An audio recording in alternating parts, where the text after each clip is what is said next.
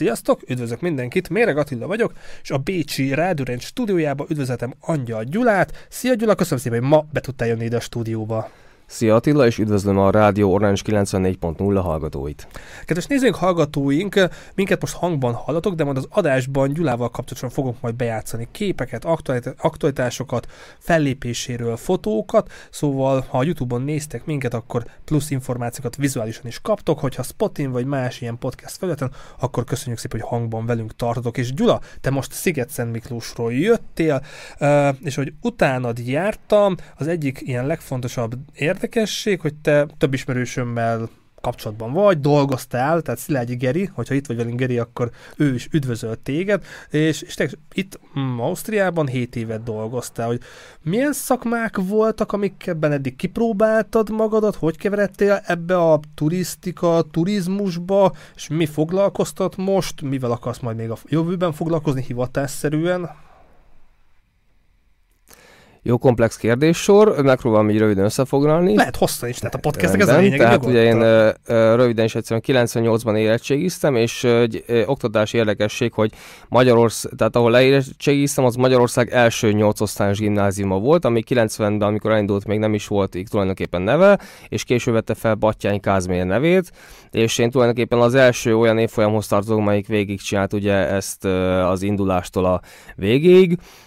Volt igazából az a helyzet, hogy engem jó, több szakma is érdekelt, és többek között a úgynevezett konduktor szak, ami ugye a mozgássérültek, főleg gyerekek oktatásával és tanításával foglalkozik. Érdekelt engem az oktatás, tehát mint, mint pálya, tehát mint pedagógia, több más dolog is, és az a lényeg, hogy ahol viszont én letettem egy, fő, egy felsőfokú végzettséget, az Egerben volt 2000 és 2002 között egy ilyen OK és úgynevezett idegenforgalmi szakmenedzser szak, ami mondjuk úgy, hogy nem teljesen váltotta be a hozzáfűzött reményeimet, először is azért, mert nem négy éves szak volt, hanem csak ilyen két éves OK cucc, másrészt pedig a magyar HR szakmának, mert ugye az idegenforgalmi szakmának jelentős része nem értett az, hogy ha idegenforgalmi szakmenedzser valaki, akkor az egyáltalán mire jó, vagy jó-e valamire.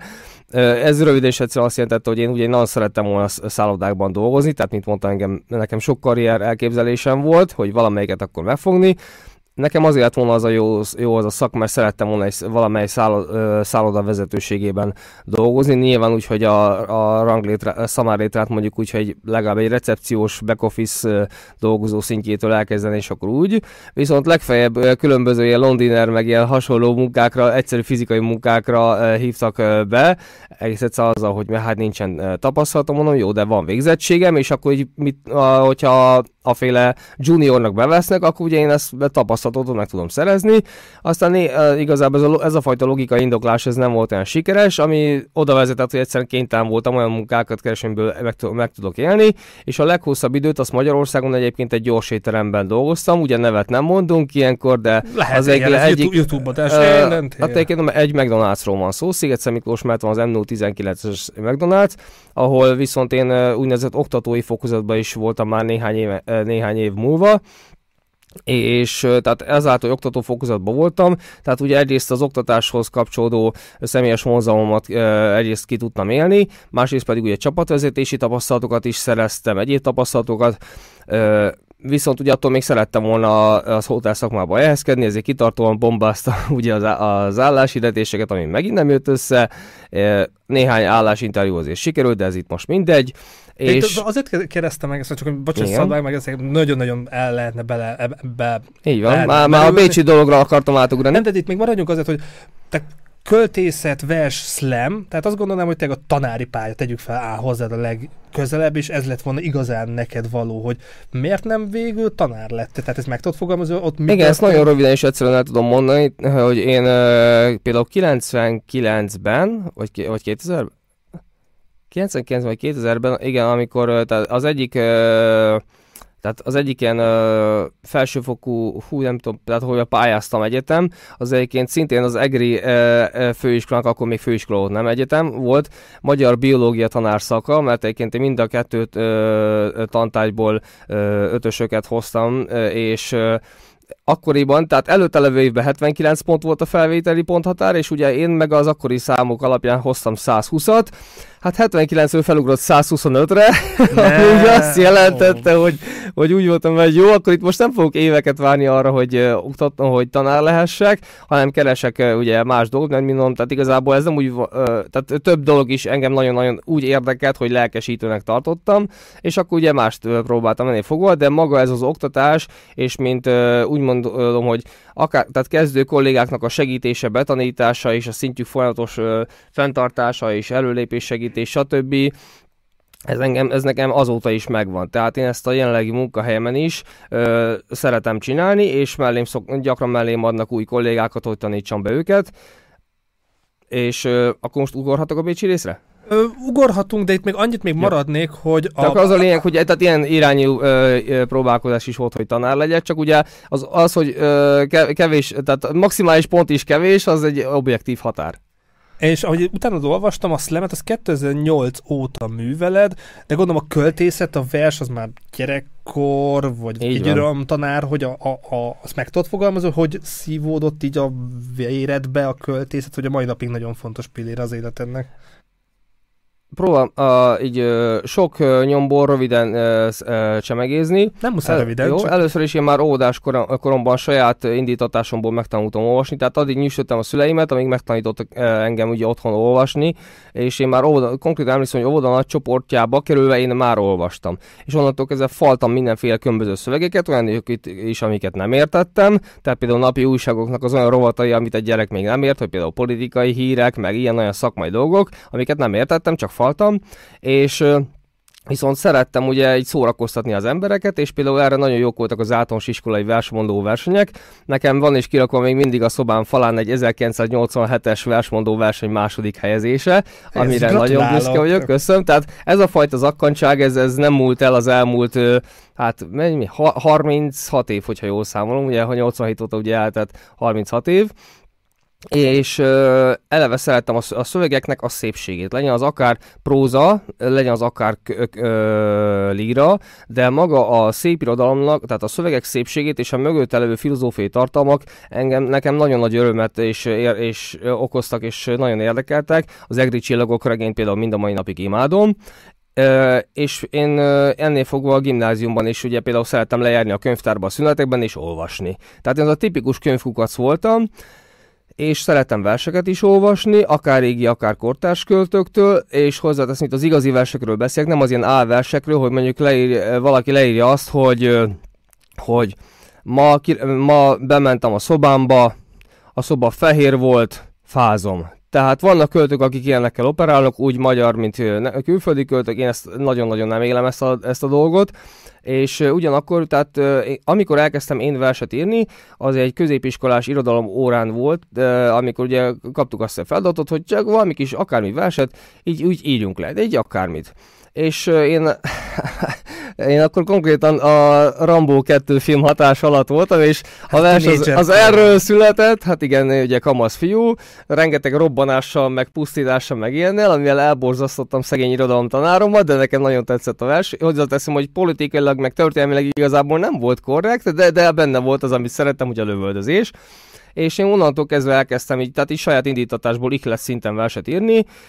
Szokták kérdezni azt tőlem, akik nem, akik nem szoktak versekkel foglalkozni, mi az ihlet, én azt hogy írnám le. Én ezt úgy mondom, hogy ez olyasfajta belső készítés, mint egy viszketés, amit csak úgy tudsz megvakarni, ahogyha kiírod magadból. És viszont utána, tehát ugye úgy, mint lehet, hogy megvakartad egyszer magadat, de mondjuk elmozdul rajtad a, pul- a pulcsi vagy a póló, és meg kell igazítanod, ez az, amikor az, az ember utólag a leírt versét vagy prózai alkotást megszerkeszti. Tehát átírja, ez így nem így kéne, eszembe jutott egy, jog, egy jobb rím, eszembe jutott egy jobb cím, stb. stb. És én imádtam ezzel foglalkozni, és ez azóta is igazából megvan, csak ugye azóta már nem csak verseket írok, meg nem csak prózát írok, hanem különböző olyan rockzenei albumkritikákat is írtam, és ugye mivel szeretem úgymond, ö, ö, tehát a többi emberrel is foglalkozni, aki valamiben nagyon tehetséges, én meginterjú voltam már számos ö, ö, rockzenészt is, ö, úgy ö, műsorban. Eljutunk oda, igen, csak, igen, csak mondom, igen. Ne, ne nagyon ugráljunk, de itt még maradjunk azt, hogy ott van egy fiatal ember, egy tinédzser, szereti a költészetet, a verseket, akkor adódik a kérdés, vagy hogy nem volt annyira eltökélt, hogy igen, én mindenképpen tanár vagy költő akarok lenni, tehát ezt nem bántad, nem sajnálod, hogy nem egy olyan utat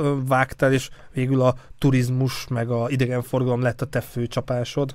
Nem sajnáltam még pedig azért nem, mert hogy pontosan tudom azt, hogy tehát engem egyszerre érdekelt sok dolog. Tehát ez olyasmi, hogy például valaki megkérdezi, hogy mi a kedvenc ételed, és tudsz mondani tíz olyan ételt, amit imádsz, és egyiket se tudod a másik elé helyezni, mert igazából ö, mind, mindegyiket nagyon-nagyon szereted. Tudlak követni. Igen, és ö, viszont ugyanakkor Viszont ugyanakkor, hogyha mondjuk az egyik, teszem, az kifogy teljesen a boltokból, és már nem is lehet rendelni, akkor inkább nyilván egy másikkal foglalkozol. A költészetből pedig is az irodalomban nagyon-nagyon kevesen tudnak tisztán megélni, és azok pont nem a, a, a kötetek eladásából. Szóval erre mondok egy nagyon egyszerű analógiát a kedves közönségnek a zenészek. Ugye eleve fizikai hanghordozókatból már régóta nagyon-nagyon nem tudnak általában megélni egy átlagzenész, és az online letöltésekből is csak ugye csúran cseppen, általában csak a leghíresebbek tudnak megmaradni, akiknek már van nagyon képített kapcsolatrendszerük, nagyon erős menedzsmentjük, stb. Ez sajnos az irodalomban is így működik. És egyáltalán nem sajnálom azt, hogy például, hogy, hogy nem az irodalomból élek meg. És uh, mi történt 2008-ban, hogy így a slam a te életedbe berobbant? Itt ha visszagondolsz, volt valaki, valami olvastál róla, hogy hogy került a te életedbe a slam? Ez uh, úgy került az én életembe, hogy először 2007-ben így valami pici hírben valami újság úgy um, alig néhány mondóban megemlítették, hogy volt Budapesten egy ilyen rendezvény, hogy, uh, hogy Budapest slam, és de akkor még nem volt hozzáírva, hogy poetry, és hogy költők és sepperek csatája, hát mondom, ez úgy érdekes, de hát ugye jó, hát nem tudtam róla, meg különösebben úgy adom, hogy az X mennyiségű irodalmi hírt olvastam, Viszont 2008 májusában volt konkrétan az, amikor először olvastam arról, hogy Budapesten elkezdtek csinálni, csak egy nagyon-nagyon underground kezdeményezésként egy havi rendezvény sorozatot, ami mondjuk nyáron pont nem is ment.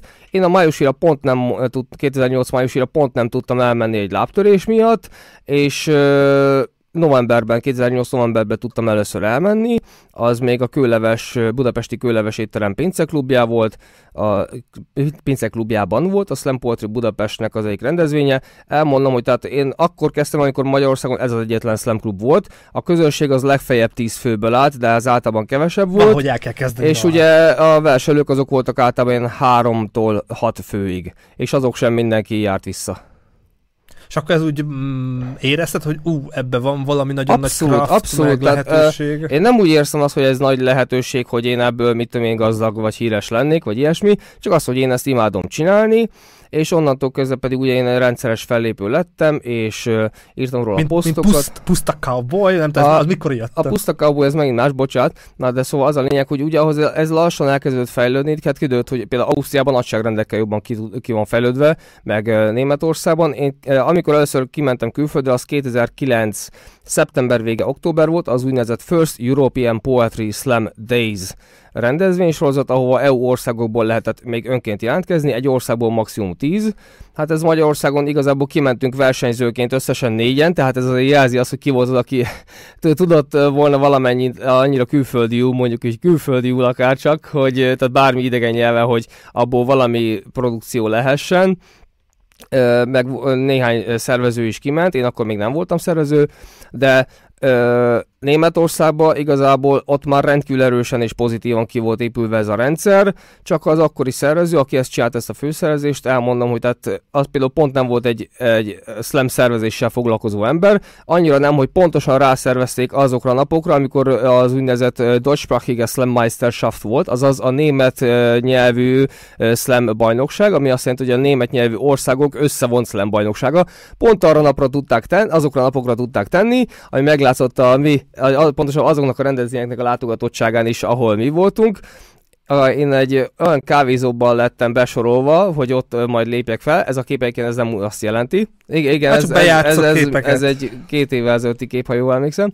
Na, de a Café Bennóban, amikor még azon lát, egyébként van egy olyan kép is a beküldöttek között, akkor még hosszú helyen volt, hát ott a műsorvezető minket kérdezett meg, amikor én megérkeztem, ugye minket vez, fellépőket oda bevezetett, hogy ti itt ebbe a kávézóban hol szeretnétek így előadni? Hát meg konkrétan nem volt színpad. És mondom, hát nem tudom, mert mi most vagyunk itt itt először, tehát itt igazából elő kellett volna készülni a rendezvény szervezőnek, ezt finoman fogalmaztam, és azt csináltuk, hogy széjjebb megkérték az ott uh, iszogató embereket, akik éppen semmit nem tudtak a slamről, csak azt, hogy ők bejöttek kávézni, hogy legyenek szívesek kicsit arrébb tologatni magukat, hogy tudjunk verselni. Tehát eleve úgymond kicsit úgy megzavartuk a helynek az atmoszféráját azzal, hogy mi oda mentünk. Ez, mint említettem, tehát ez egy érdekes főszervező volt, aki ezt így kitalálta.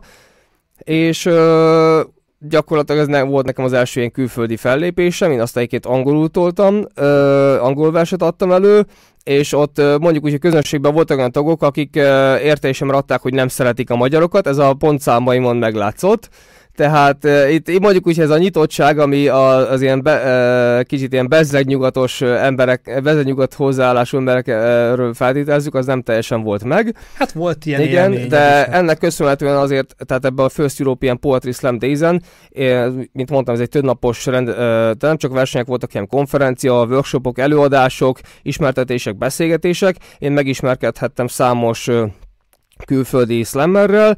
Ennek köszönhetően ismerkedtem meg például ez nagyon fontos Jimmy Land nevű osztrák slammerrel és slam szervezővel, aki először engem meghívott 2012 azt hiszem, hogy júniusában, igen, Bécsbe egy slam versenyre, amit én meg is nyertem, magyar és német versekkel, és onnantól kezdve megindult ez a fajta lavina, hogy akkor én majd, tehát nekem Bécs az nagyon tetszett, mint több hát szempontból is. Hát nyilván. És a Puszta Cowboy név, ugye, hogy erre is sor kerítsek, ez azt jelentette, hogy amikor már kb. egy évvel később én már kiköltöztem Ausztriába, az egyik slam szervező, tehát ugye én így leírtam nevet, hogy Angyal Gyula. Ezt ugye a német nyelvűeknek kimondhatom, meg kb. Angaya Guile Körülbelül. Ich weiß nicht, wie man das sagen muss, mondták ezt így németül, és így mondta az illető, viszont ugye akkor egy ilyen cowboy kalapot viseltem, amit sokszor viseltem, és nagyon szeretem. Egyébként eredeti Made in China cowboy kalap, ö, ö, tehát azt mond, így mond, fogalmazott a műsorvezető, hogy most jön egy magyar fellépő, akinek sajnos nem tudom kimondani a nevét, mert nagyon bonyolult, viszont ő egy igazi puszta cowboy, tehát a puszta szó az úgy ismert a, a monarchikus időkből, tehát ő egy igazi puszta cowboy, úgyhogy fogadjátok szeretete a puszta cowboyt és ezt értem még, ez nekem nagyon tetszett ez a becenév, és bár még jó párszor próbálkoztam ezzel, hogy Angyal Gyula néven konferálnak fel, de nagyon nehéz volt, és nekik, és a különböző szervezőknek, műsorvezetőknek, úgyhogy inkább maradtam így, hogy puszta cowboy, és általában vittem ezt a kalapot, és ez nagyon tetszett az embereknek, mert ez vagány, ez így hangulatot sugal, meg minden ilyesmi. És itt szólóban toltad, mentél ide-oda, amoda, de lett egy csapat, vagy csapatot akartál, vagy közösséget akartál magadnak szervezni, és ebből alakult ki az Astoria Slam Poetry rendezvény sorozat, ezt így jól gondolom, vagy ez így organikusan szerveződött? Ennek mi a történet? Ez organikusan szerveződött, csak egy kicsit máshogyan. Tehát Budapesten még ö, ö, csak egyetlen Slam Club volt 2010 nyarán is, és nekem például eszem ágában se volt semmilyen szempontból sem rivalizálni velük, minden szempontból támogattam. Akkor még IVIV az nagyon ment, és én még kiraktam ugye IVIV-re is mindig a rendezvényeket, hogy lesz ez, a, ez és ez a Slam Club, és, és aki akit az jöjjön, mert jó lesz, jól érzitek magatokat. És az kortás... is volt ilyen akkor még volt, akkor még volt IVIV, tehát konkrétan... Nem, IVIV-re emlékszek csak, hogy ott is volt ilyen lehetőség, hogy a rendezvényeket... Azt nem tudom, hát magát a képet szerintem kiraktam, vagy valami ilyesmi, vagy így az adatokat, hogy mikor, hol mennyi, tehát ez már sok évvel ezelőtt volt nyilván. Viszont... Te igaz volt. Igen, viszont 2010 nyarán én kaptam egy megkeresést egy rendezvény szervezőtől, Jakab Zoltántól egyébként, aki az akkori Trefford Kert, avagy Könyvtárklub nevű rendezvény helyszínek volt a ideiglenes programszervezője, ez az LT-nek az egyik szórakozóhelye, ELTE egyetemisták egyik szórakozóhelye, és egyébként az Astoria megállónál, metró megállónál volt, Astoria kerszerződésről nem messze, és ugye, tehát ugye ő javasolta nekem, hogy ő már korábbról ismert engem a rock szintérről, hogy kellene igazából ehhez valami jó név, és akkor próbáljunk egyenre csak néhány rendezvény, mert ő is csak ideiglenesen dolgozik, ott meglátjuk, hogy ebből mi lesz. És ugye hát nem akartam állandó hely nevet adni neki, mert ö, eleve az, hogy nem volt biztos, tehát ezt eleve nem én kezdeményeztem, úgy jöttem, hogy miért ne alapon, csak így lazán, mindenféle különösebb elvárás nélkül. Hát az nagyon nem lett volna jó név, például, hogy, hogy Trefford Kert Slam, tehát jó kis nyelvtörő, ugye automatikusan menekülne mindenki, meg kimondani is rossz, vagy könyvtárklub slam, ez sem biztosan jó. Inkább legyen egy általánosabb név, és veszem jutott, ha már úgyis ott van az Astoriánál, Astoria, mint szó, az rengeteg, ö, ö, tehát ilyen vannak különböző települések is egyébként a világszerte, meg van Asztória ásványvíz is, ö, sőt, érdekességképpen a törökök úgy hívják Ausztriát, hogy Ausztúria, tehát ilyen kellemes hangzása van, és mondom, legyen egy ilyen. És ö, logónak pedig felmerült bennem, ugye, mert aki látja az Astoria Slam Poetry logóját, egy uh, sirály, ami uh, mellett ugye, vagy alatt ott van ugye egy toll és egy mikrofon, hát ugye toll a versírásra utal, a mikrofon arra, hogy ezt előadjuk élőben, a madár az pedig Jonathan Livingston sirály, ez Bach, Richard Bachnak a Sirály című regényéből van, aki gyakorlatilag egy olyan sirály, aki egy ilyen kiközösített sirályá válik azért, mert sokkal jobban tud repülni, mint a többi sirály, és viszont ő egyre jobban használja a képességét, és a féle szuper sirályá válik. Tehát mint hogy körülbelül úgy, mint Superman, tehát dimenziót tud váltani, meg csupa ilyesmi. És, és most ez nekem még nagyon tetszett ez a koncepció, hogy ilyen lélekrobbanás legyen az egészből, mint költészet. És 2010 nem most volt, mit lehet elmondani jelenleg erről az Astoria Slam Poetry-ről? Túl sokat igazából nem, oh, tehát ö, ö, semmi baj, tehát itt az van, hogy ö, ugye én nem ne, nekem nem az volt a célom az Astoria slam hogy olyasfajta közösséget rögzítsek magam mellé, hogy akik csak én hozzám járnak, hanem én ugye azt láttam pont a kinti németországi beszélgetéséből, azt vettem észre, hogy a legtöbb slam klub ez az egy a féle átjáróház, tehát oda által, tehát jön egy fellépő, aki, vagy verselő, aki elő szeretné adni a versenyt, az előadja itt, eladja egy másik helyen, a harmadik helyen, stb. stb. stb.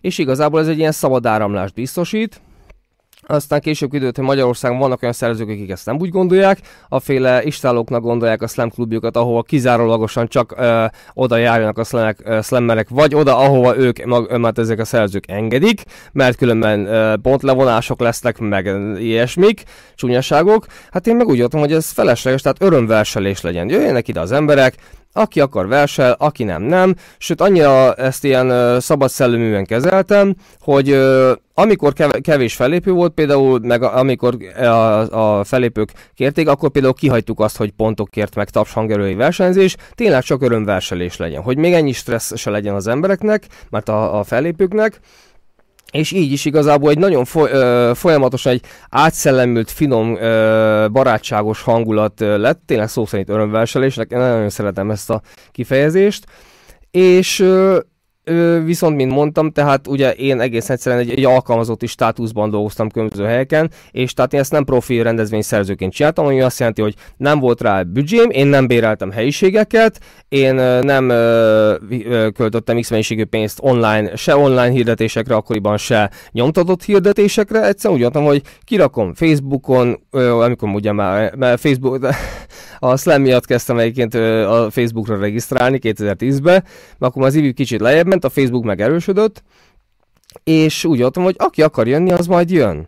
És ugye eleve nem akartam belefetszölni olyan pénzt, amivel nem rendelkezem, sőt főleg amikor ugye egyre nehezebb volt már sokaknak ugye 2011-12-ben is elhelyezkedni, nekem is, nem véletlen, hogy 2013-ban kijöttem Bécsbe, és ugye ennek megfelelően, tehát én nem erőltettem azt, hogy mit tudom én, milyen rendszeressége legyenek szlemek. Volt a rendezvény, pontosabban olyan klub, klub helyszíni szervező, aki például szerettem volna hetente rendezvényeket szervezni oda általam. Mondtam, hogy ne haragudj, ezt nem fogja bírni se a slam szintér sem én.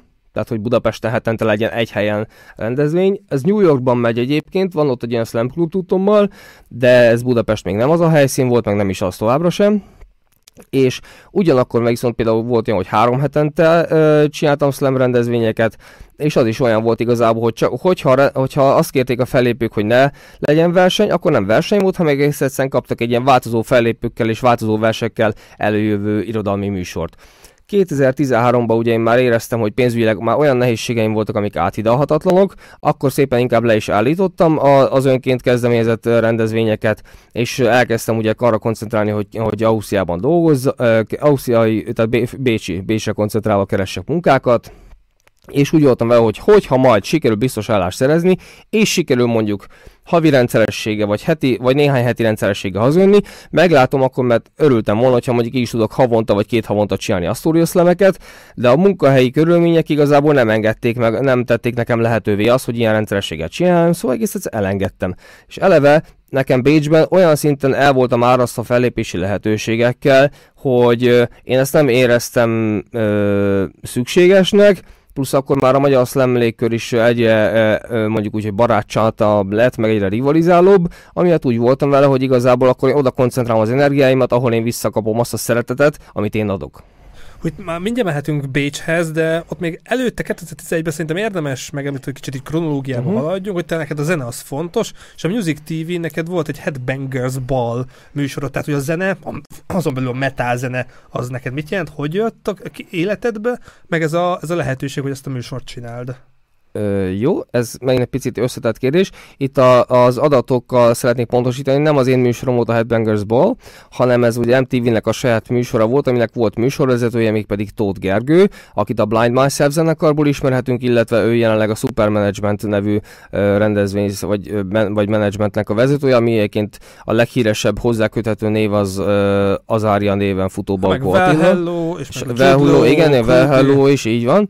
És Viszont Tóth Gergő keresett meg engem, hogy pont látta az első ilyen Astorias lemes fellépést, ugye, amit ott én szerveztem, alig azt hiszem, hogy rajtunk még volt talán kettő vagy három szlemmer, mert volt, aki el se tudott jönni, meg volt, aki ö, félreértelmezte azt, hogy, hogy úgy emlékezett, mint hogyha hogy meglátja, hogy el tud jönni, és én meg biztosra értelmeztem, tehát ez ilyen volt ilyen, tehát ez talán az én hibám is volt. Na de az a lényeg, hogy Gergőnek nagyon tetszett az, hogy én teljesen lánnal toltam ott a színpadon így meg szenvedélyesen, és mondta, és felajánlotta nekem azt, hogy szívesen meginterjúvol engem a Headbangers Ball-ban, mint egy érdekességet, hogy egy metálos költő, és ebből pedig, tehát ebből lett valóban egy interjú, hozzáteszem nekem akkor még hosszú hajam volt, tehát derék, nem így derékig, hátközépig érő hosszú hajam volt, és én eredetve szeretem ezt a headbangelés nevű, ugye ez a fejrázás, ami ugye egy a haj pörgetésével és rázásával is jár, így metára, bocsánat, és Ö, aztán ez igazából tényleg annyira tetszett Tóth Gergőnek, hogy ő, hogy ő javasolta, hogy ebből lehetne igazából egy heti, ilyen, a Headbangers Bolon belül egy heti műsorblokk, hogy minden héten egyszer lemenne egy rock témájú verseny. És igazából erre össze is állítottam tizenvalahány verset, erre volt konkrétan az akkor még létező keleti blokk nevű épület együttesben, amely a Dürerkert, hát amikor még az ajtósi Dürer sor, soron volt a Dürerkert, ott stúdió körülmények között kamerákkal, mikrofonokkal, stb. így szépen fel is vették, hogy nagy átéléssel, előadással adok elő, hol vicces, hol szomorú, hol ilyen szenvedélyes vadverseket, Ezeknek egy része le is rakták adásba, ebből egyetlen egy verset láthat igazából a nagy érdemű, hogyha rákeres a Youtube, hogy Angyal Gyula költő Hercules boltba, igen, és ott a True Black Metal, vagy uh, Fekete Pákót előtti a Nagykanizsára tartó Fekete Gózmozdony című ilyen uh, groteszk humorú vers. Tehát az ilyen önkrit, ö, ö, mondjuk önironikus figura is vagyok, azért mondjuk így. És a metal zene az mai napig kitart? Valami koncertélmény, valami meghatározó origó volt, hogy ez a metal lesz? A te sorsod zenében? Tök jó kérdés. Tehát én a metazainek elsősorban rajongója vagyok. Néha volt, hogy kaptam érdeklődő kérdéseket zenekaroktól, hogy írnék el néhány dalszöveget, volt, amiben belesegítettem, de ezek közül egy sem jutott el oda, hogy óriás, hogy tehát általában a zenekarok ezek nagyon underground zenekarok voltak, némelyik leállt azelőtt, hogy egyáltalán egy dalt felvettek volna. Ez tényleg elég underground. Bocsánat, igen de én ugye attól még nagyon szerettem koncertekre is járni, stb. Hozzáteszem, 90-es években én még nem voltam metálos, sőt, ha valaki azt mondta, hogy én metálos leszek, akkor én ezt kizártnak tartottam volna, mert én Spice Girls rajongó voltam, egyébként ezt büszkén elmondhatom 96-97-től, hogy Melsi volt a fő kedvencem a, a Spice girl közül, ugye ez egy popzenekarról szól, viszont 2000-ben, 99 azt hiszem 99 vége táján elkezdtem egy ismerőstől Marilyn Manson kazettákat elkérni, mert olvastam róla, hogy mennyire bizarr figura, mondjuk hallgassuk meg akkor a zenét is, és mondjuk, hogy némelyik zenéje borzasztónak találtam, némelyiket viszont nagyon tetszett, és így szépen így becsepegtem, meg tankcsapdát is elkezdtem hallgatni, bocsánat, másod kazettán, elnézést kedves tankcsapda, másodgazettákat kaptam, és ez elvezetett odáig, hogy hát a 2000-es sziget, hogy akkor úgy voltam, hogy jó, akkor én ezt most így ki akarom próbálni, hogy ez úgy milyen érzés, és a 2000-es szigeten olyan élményeket kaptam így a rockzenéből, és a keményebb metálból is, ami nekem aztán pedig elvezetett odáig, hogy aztán én onnantól kezdve már metálosnak tartottam magam. Hozzáteszem, hogy hardcore is hallgatok egyébként, szeretek hallgatni latin zenét is, de hogyha főcsapás irány, az nálam a metál. És a már zene, te klippekben is statisztáltak, meg filmekben is, hogy ezek meghatározó élmények voltak, vagy csak kikacsintás, kaland, kis pénzkereset?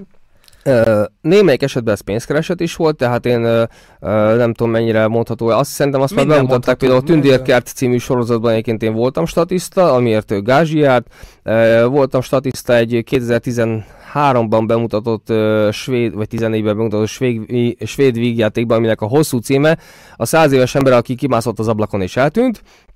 Továbbá voltam statiszta a, hát az szerintem az hamarosan látható is lesz a mozikban. Inkább nem is mondom a címet, majd látják az emberek abszolút mainstream magyar film. És videoklipek, tehát azt hiszem más film is volt, de most nem úrik be. Videoklipekben pedig szintén szerepeltem, ezek által mondjuk úgy, hogy inkább ezek ilyen haveri besegítések voltak. Ha már Ausztriában vagyunk, a Bécsi osztrák Distrust zenekart szeretném megemlíteni, Y-nal Distrust, Egyébként ez a képen ez most nem a Distrust. Az, azok Igen. futnak. Ö, nekik a fú, valamilyen Hollow című klipükben, bocsánat, nagyon álmos vagyok, alig pár órát aludtam, de az a lényeg, hogy ott a, igazából ott a közönségben előlátszom az első sorban, ahol általában lenni szeretek egyébként, tehát én szeretek... Hát, igen, szeretem, igen, és szeretek elő lenni, szeretek elő lenni így az, a, a, közönségben, meg ott örjöngeni legelől. Viszont ahol meg jobban látható vagyok, az egy szintén osztrák és bécsi előadó, de ilyen jazz hip-hop előadó, Yazmo und die Krank Kantine nevű zenekar, amit ennek az ének, vagy rappere, tehát frontasszonya úgy mondjuk, Jasmin Hafed, aki egyébként, ha jól emlékszem, 2013-ban volt az országos slam bajnok Ausztriában és ő műsorvezető is volt, tehát uh, Slam Meisterin, itt úgy mondják, hogy aki a Slam műsort vezeti, a Slam, uh, nem, ma, nem Meisterin, bocsánat, uh, Slam Master, azt hiszem itt így mondja. Tehát ebben valaki árnyalati különbség, hogy Slam Master és Slam Meister, mindegy, tehát uh, az a lényeg, hogy ennek a Mach, Yazmo und die Kantine, hogyha ebből rákeresnek az emberek, van a Mach, Mach, Mach című klip, azaz csinált, csinált, csinált, ami ilyen pozitív hozzáállású, serkentő track, és én ebben látszom ilyen szép világos zöld zakóban, és én vagyok az a figura, aki a végén, amikor már Yazmo le elmondta a dalt, akkor ugye a közönségén értetlenül néz körbe, és én meg felállok, és így lassan így tapsolok néha, tehát hogy mint én lettem volna az egyetlen, aki megértette a, vers, ahogy a pontosabban a szöveget, és igazából szoktam poénkodni, hogy éveket gyakoroltam erre a néhány tapsra, de nagyon büszke vagyok arra, hogy Jasmo und die Kantine szerep, klipjében szerepelhetek, és Jasmin Hafednek sok szeretettel további sok sikert kívánok. Ich wünsche viel Erfolg für Jasmin Hafed und für Jasmo und die Kantine. És ha már költészet meg versről is beszéltünk meg a fő csapás van az adásnak az, és te hoztál magaddal pár versedet, meg pár printet is, amiben megjelentek a versek, például most a Nyugat Plus van itt a kezemben, hogy ha van kedved felolvasni valamelyik költeményedet, akkor szívesen fogadnám így az adás keretén belül. Köszönöm. Uh mondjuk amit adtad, tehát Nyugat Pluszban ugye 2014-ben jelent meg egy versem, az a cím, hogy a Bánat királysága, ami egyébként egy szomorú vers volt, ez volt az egyik olyan vers, amit édesapám halála ihletett. Ezt nyíltan el szoktam mondani, hogy édesapámat az alkohol, alkoholizmus vitte el, alkoholos mászsugorban halt meg. Egyáltalán nem volt erőszakos ember, tehát ugye ezt ilyenkor szok, kérdezni szokták. Ő pont egy ilyen elbújó, az alkoholizmusát let, eltitkoló és különböző módszerekkel elfedő ember volt, például rengeteg fokhagymát evett nyersen, ami miatt ugye nem éreztük rajta ugye az alkoholnak ugye a, a szagát és a Bánat királysága hozzáteszem, hogy az is egy metal ihletésű vers. Nekem rengeteg olyan, dal, olyan versem van, amik valamely rock vagy metal dalnak az ihletéséből származok. Tehát, hogy hallgattam egy-egy ilyen dalt, és beugrott valami, és akkor abból lett egy vers. A Bánat királysága című versem az a Kingdom of Sorrow zenekar nevéből vezetődik le egyértelműen, egy amerikai zenekar, és ö, nekik pont ö, akkoriban jelent meg, úgy emlékszem, egy olyan albumuk, nem ugrik most be a címe, amiben egy ilyen lovag, ilyen, mint egy kerestes lovag, ilyen fekete-fehér tájon, tehát ilyen megrajzolt, ö, tehát ilyen grafikai táj, ö, fekete-fehér ábrával is ilyen sötét tájon, ilyen hamu esőben poroszkál, és ebből ugrott be, tehát hogy a bánat királysága is így ki tudtam írni magamból ezt az összetett fájdalmakat, amiket ugye édesapámnak az elvesztése okozott. Ugyanakkor viszont persze vannak vidám verseim is, vannak szerelmes verseim, vannak kifejezetten lüke verseim. Hogyha Rá, rád bízom, melyiket jó, szeretnéd felolvasni. Ha megengeditek, akkor viszont először egy, egy ö, könnyedebb verse verssel kezdeni, mert a bánat királyságától attól az emberek esetleg olyan kicsit maguk alá csúsznak. Hoznék én magam a magyar és német verseket is, hozzáteszem, hogy három nyelven írok és egyébként verseket, és három nyelven léptem fel, tehát Magyarul, németül és angolul van ihleten versírása, tehát nem csak szövegeket írok, hanem ihleten működik három nyelven. Továbbá eddig öt országban voltam bookingolva, Magyarország, Németország, Ausztria, Szlovákia és Románia. És, és akkor melyik verset halljuk? Pillanat. Jön mondjuk egy, tényleg egy, egy kedvesebb. Pillanat, mert itt Ilyen ez, amikor az ember nehezen tud választani. I- igen, igen, mondjuk legyen akkor, ha már nagyváros, ha már nagyváros, akkor legyen a városi zen. Ez egy szabad vers, tehát ebben például nincsen rím, viszont ugye pont benne van az, hogy itt nem tök egyszerű szövegeket írunk le, hanem én úgy szoktam mondani, hogy a szabad vers írásánál az a kérdés, hogy milyen más költői eszköze van az adott költőnek a rímen kívül. És ez a városi zen, ez arról szól, hogy még nagyvárosi környezetben is megtapasztalhatjuk az abszolút lelki békét és az egységet a világ mindenséggel. Városi zen. Üdvözöllek, polgár. Mond, hallod a perceket? Átsuhannak, kattognak a legtermészetben, miközben ember alkotta számulásuk eszközeit. Tedd le cigarettádat, kérlek, és szív magadba óriás városlelket. Emberi mi voltunk egyik termése a város. Lüktet, ereződik, telepeket növeszt. Együtt élésünk termeszvár, méhkas, hangyaboly. Ne csak vasbeton sivárját, hanem életvágyát is lásd. Minden smogfelhő alatt ott illatozik ezer nőtest. A szeméttömeg sem bírja megtörni a babakat szajt. Légy hát egy a mindennel, a résszel, magaddal. Munkahelyi ebédszüneted fölös perceiben hallgass spontán zenédet, úgy hívják szívverés. Legerősebb izmait dobolják. Babam, babam, babam, babam.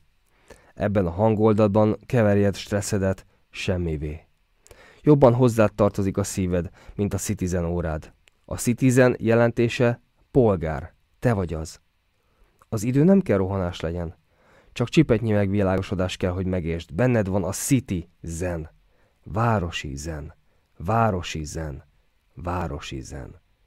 A mobilod nyomkodása sem kell GPS legyen. Lásd meg benne a meditációs késztartás kezdetét. Engedd a szélszárnyára a muszályokat. Hallgasd a vasúti síneket. Cincogó hangjukban tonnák ereje. Egy pályaudvartól is megtanulhatod a lelki békét. Ami megy, engedjétek, ami jön, fogadjátok. Egy automatás kapucsinó örvényében látható, ízlehető, a porított, majd forró vízben feloldott yin-yang harmóniája. Merülj el egy sminkreklám tökéletességében, és merítsd magadba az aranymetszést. A kis rész úgy aránylik a nagy részhez, mint a nagy az egészhez. Egy aránylik az 1,618-hoz. Mert ez a szám a tökéletesség nem a parlamenti szavazatarányok, nem a 99-re végződő árak. Tölts le trip-hop zenét, képernyővédőként szelíd hullámú tájat, leginkább ne idegeskedj. A végtelenség csírázik benned. Meditálj napi 5 percet egy elképzelt tájon.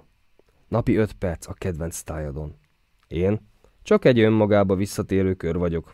Pár perces félbolgár. Mond, most már, hallod a perceket? Köszönöm szépen. Most jön a másik vers, vagy késő? Igen, szívesen előadnék egy vidámabb verset. Ugye, ha már Bécs megvolt, akkor jöjjön egy kicsit Budapest is, mind a mellett, hogy sziget Miklósi vagyok, és sziget Miklósról is van versem, csak az hosszabb, de ez a Budapest beszéd, ez rövidebb, és ez is, és ez kifejezetten vidám. Budapest beszéd. Budapest, agglomerált nemzeti öntudat, közép-kelet termálkutya, főkutat bennem téged, pár friss emlék. Forrad bor, Gürosz hő, fagy vízen lék. Boráros tér, buja bringák, buta balhék, beváltva békére, aszfaltba falt fék, hogy átengedjen állapotos szépasszonyt. Boros hajnalomat szétalszom. Hősök tere, kőből révedő ősök szeme, büszke múlt, példaképtár, örök szerep, nyers életöröm kacag, kócos, vásott, mosolfélkörén vágtatnak a gördeszkások. A38. Egykor terhet vitt, ma zenét tart. Soha nem felejtem el hajó, ahogy belém mart kába katarzist a képzelt város sodort a rock. Esklin Szindó, Mámor, Subscribe, Modern Barok. Dürerkert, Hardcore Inferno, Kultiplex Kultusz. Ha az izzadtan újongó tömegen túljutsz, fémszívedben nevet zord vadul a heve. És egy piercing nyelvű pincérlány mandul a szeme.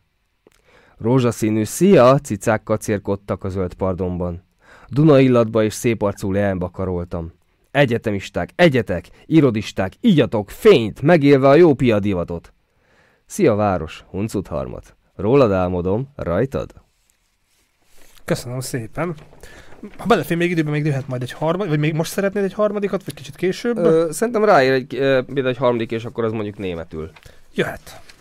Mi lesz az? Ö, ja, gondoltam, ez esetleg később, hogy esetleg még... Jó, akkor menjünk, ha már, már németet beharangoztuk, Bécs. Tehát 2013-ban ott volt valami krak, törés, vagy szerencse, kaland miatt ugrottál bele a Bécs életbe, és gondoltad volna, hogy ez 7 év lesz? Hogy, hogy, lá, hogy tekintesz vissza most már így négy évvel a Bécsi nem tudom, szekciója vagy része, fejezete ut- fejezetére az életedből? Először is arra gondolok, hogy abszolút egy nagyon szükséges fejezet volt az életemnek, tehát uh, én röviden elmondva 2011 második felében uh, egy ismerősöm uh, elhívott egy biztosító társasághoz, amit most nem szeretik elmondani, olyan kereseti lehetőségeket mondva, amikről menet közben kiderültek, hogy nem teljesíthetőek igazából, és nem pont úgy van, stb. Ami azt jelenti, hogy én néhány hónap alatt igazából pénzügyileg nem, hogy lenullázódtam, de mínuszban mentem, és én pedig pont nem vagyok az az ember, aki szeret adósságokban lenni, Ennél fogva kezdtem kapkodni ide, ilyen, olyan akár szezonmunkákba, de ugye akkor nagyon, akkoriban nagyon nehéz volt elhelyezkedni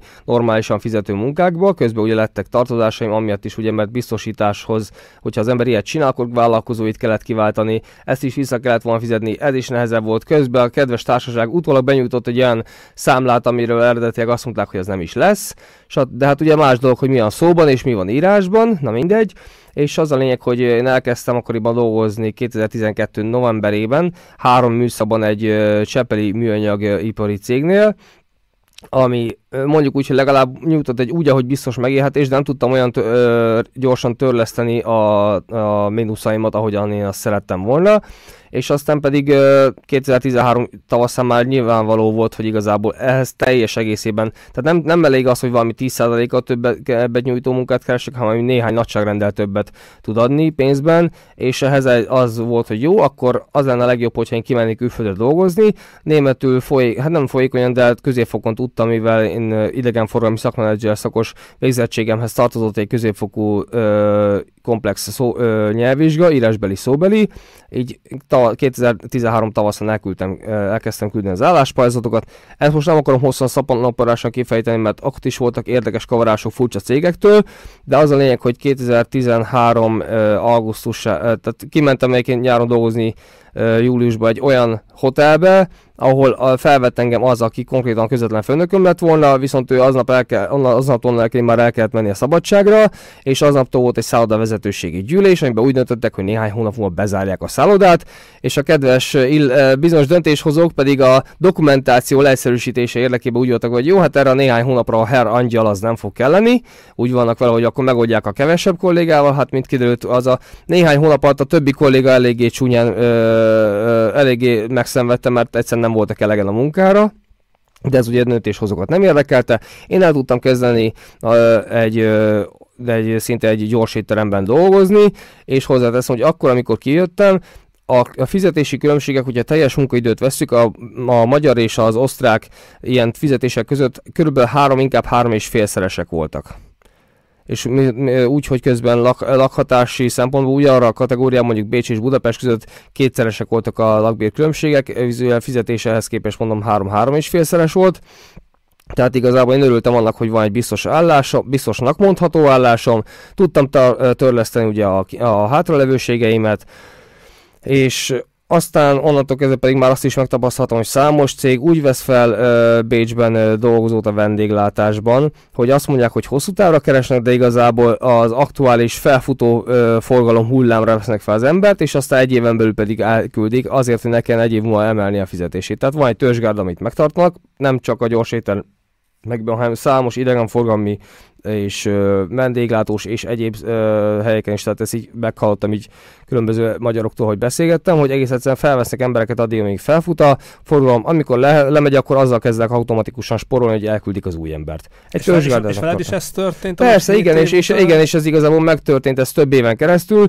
amikor nekem ne, meg már elegem lett így igazából ebből, hogy hiába x év tapasztalat, akár vezetői tapasztalat, hiába van nekem egy, egy akkor már egyre jobb, erősebbé vált német nyelvtudásom, igazából a féle eldobható külföldinek tartanak, sok helyen, még akkor is, hogy először nem mondják ki, hanem csak így a viselkedésükből De nem akartál maradni, normálisabb melót találtál? Úgy voltam biztos. vele, úgy voltam vele, hogy én a leghosszabb ideig egy négy csillagos szállodában dolgoztam, ahol egyrészt takarítást végeztem, másrészt pedig sok alkalommal műszakot is vezettem, tehát ilyen helyettes műszakvezető voltam, amit szintén tudni kell azért csinálni, tehát egy sima takarító nem tud műszakot vezetni, ezt hozzáteszem. Tehát ezt számítógépet is tudni kell kezelni, tudni kell annyira németül, és angolul tudni, hogy a külföldi vendégekkel is szót értsen az ember, tudni kell a recepcióval egyeztetni folyamatosan, csapatot vezetni, bla bla bla. Na de szóval visszatérve, tehát azzal például abban bizonyos négy csillagos szállodával, meg, meg később én köszöntem el tőlük, mert kiderült, hogy nem elérhető az az előrelépési lehetőség, amit az igazgató az állási interjún egyébként felvetett, és egyébként amit valóban szeretett volna betartani és véghez csak ő fölötte is voltak vezetők, akik ezt máshogy gondolták. És az a lényeg, hogy tehát mondom, itt x év alatt kiderült, hogy nincs kolbászból a kerítés, 2019-ben pedig már láttam, hogy már olyan számok kezdenek lenni, hogy nem emelkednek Ausztriában olyan gyorsan fizetések, mint Magyarországon, és ez most nincs ebbe semmi politikai utalás. Magyarországon rengeteg cég van, akik saját maguk döntenek ugye a fizeté- arról, hogy hogyan csinálják a fizetést, és ennek nincsen uh, politikai vezetéshez, aktuális politikai köz- vezetéshez köze.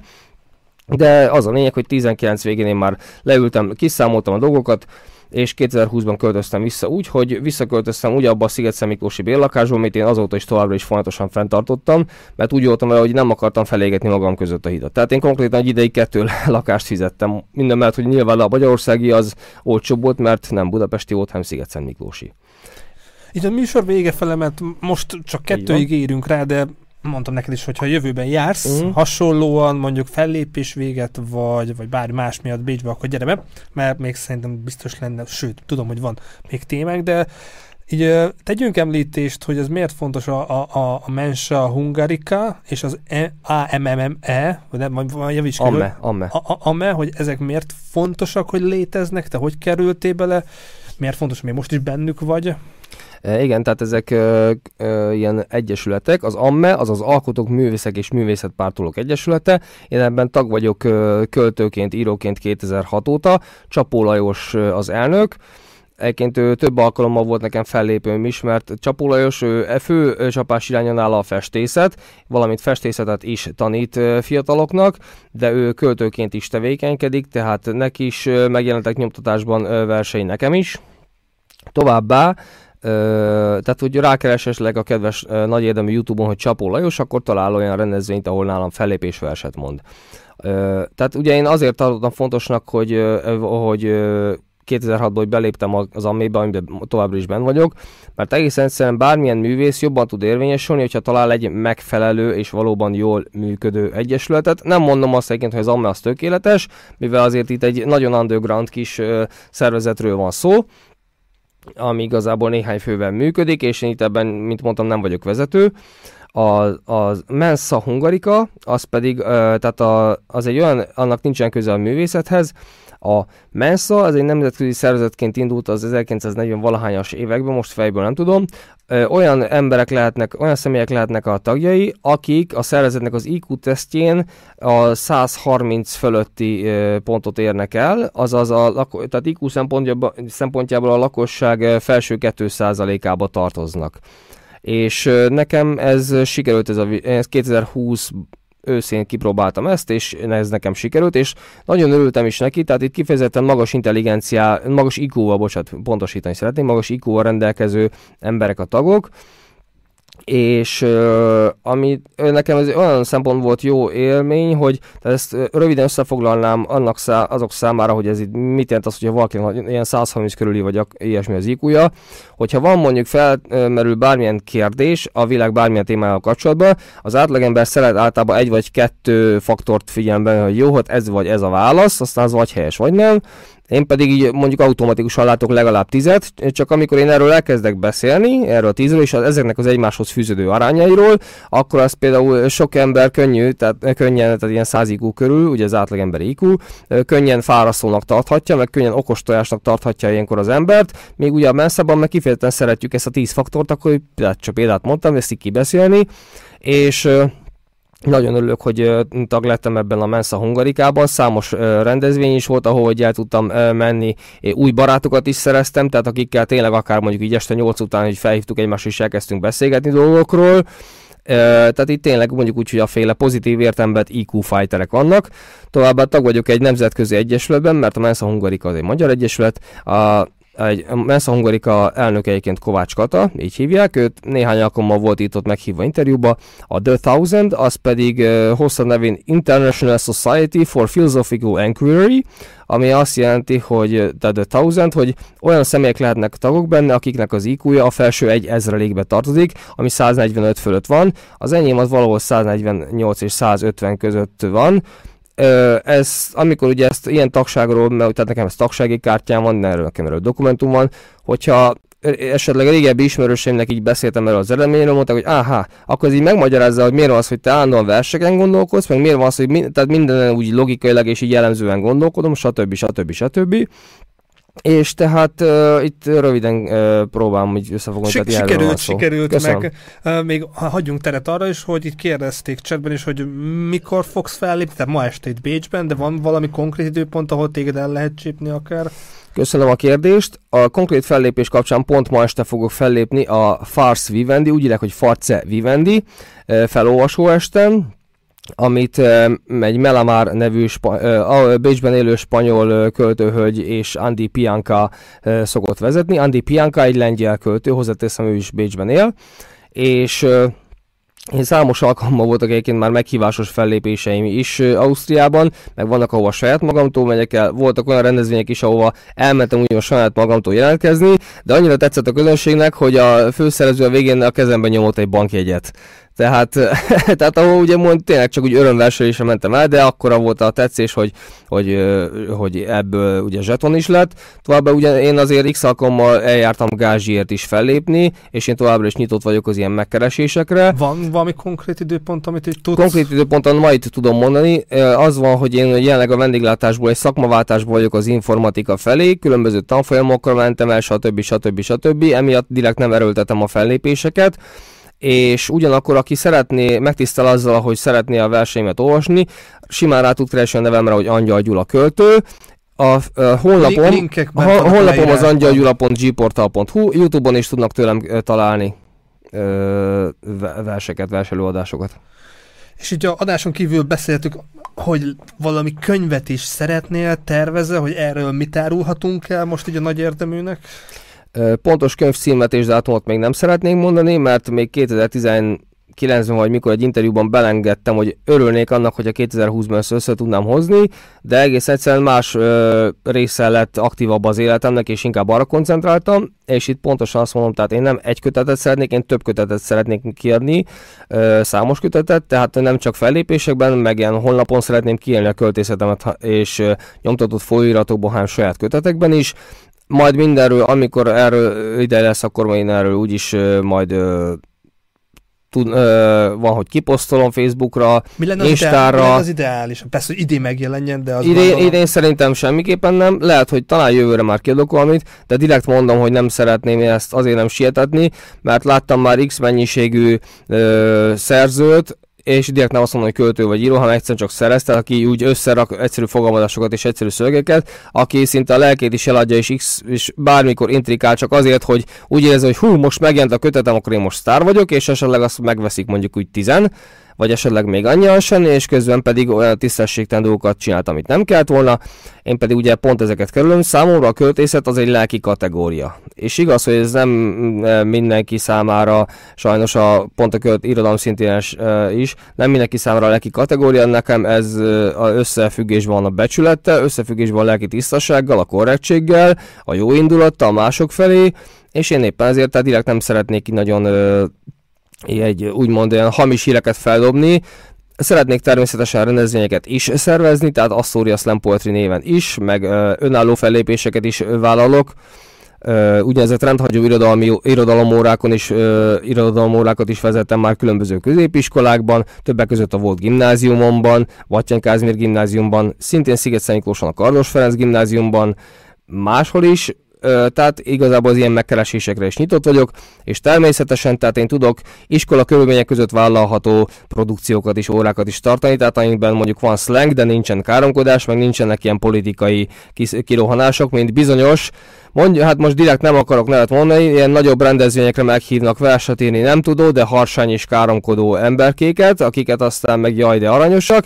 Én ez nem az az irány, és az ilyen emberek az nekem nem is lesznek meghívva az én rendezvényeimre.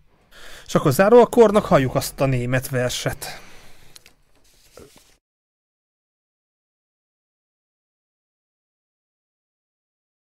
Igen, szóval... Ö, ennek a versnek a címe, ez egy romantikus vers, Ice und Eisen, azaz, tehát ez, a, ez csak a németül ért, értők fogja persze így érteni, szó szerint jég és vas, ennek az ihletése kettő nagyon szép dal, mégpedig Jennifer Rostock nevű zenekartól az Insecten im Ice című szerelmes dal, szomorú és ilyen lendületes szerelmes dal, valamint Prince, már meghalt Prince előadótól a Purple Rain című dal, és ez a dal egy roma, vagy ez a vers egy romantikus vers, de arról, amikor egy férfi úgymond barátzónázza a hölgyet. Tehát amikor a hölgy több romantikával van iránt, mint a férfi. És ez egy, továbbra is egy barátság, tehát egy barátságban maradó vers is tapintatos. Eisen. Du und ich sitzen nebeneinander wie zwei Freunde. Das ist ein emotionaler Moment, ohne Freude. Doch ist dieses Gedicht keine Sirene, nur ein Signaton. Du und ich sind zwei konträre Ecken auf dem Single-Balkon. Ich sehe deine scheinende Augen und ich möchte für dich nicht die, dein Leiden so mehren. Ich mag mit dir tratschen, lachen oder nur die Beine hochlegen. Wir sind kein Wir, aber wir klingen ähnlich wie die Wörter Eis und Eisen. Diese Beziehung wäre verdaut sein wie Mais von Ameisen. Eis und Eisen, Tag und Nacht. Du bist zu sensibel, ich bin zu hart. Diese Zeilen sind nicht betrübend, sie sind tugendsam. Es geht nicht um die Schande, sondern um die Scham. Dieses Gedicht ist kein Gift, nur ein Kräutertee, einfache Kost. Die Freundzone ist eine demilita demilitarisierte Zone, wo du keine Verletzung bekommst. Ich sehe deine Seele, ich spüre deine Gefühle. Dieses Gedicht ist ein sicherer Wald, in dem ich dich führe. Wir sind nicht kompatibel, nur ähnlich strukturiert, wie die Wörter Eis und Eisen.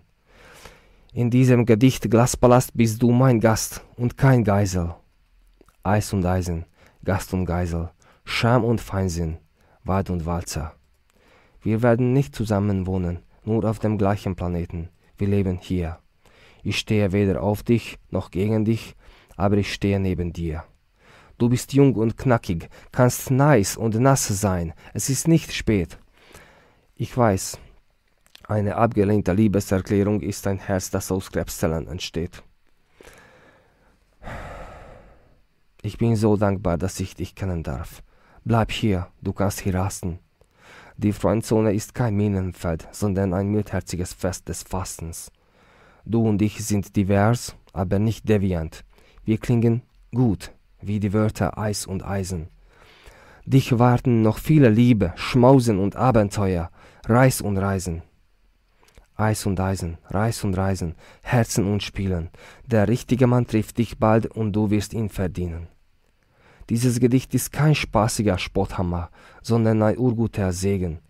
Diese Freundschaft ist keine pinke Wolke, sondern ein purpurner Regen. Dich lieben die Lilien, dich begrüßen die Bergamotte riechenden Bergen.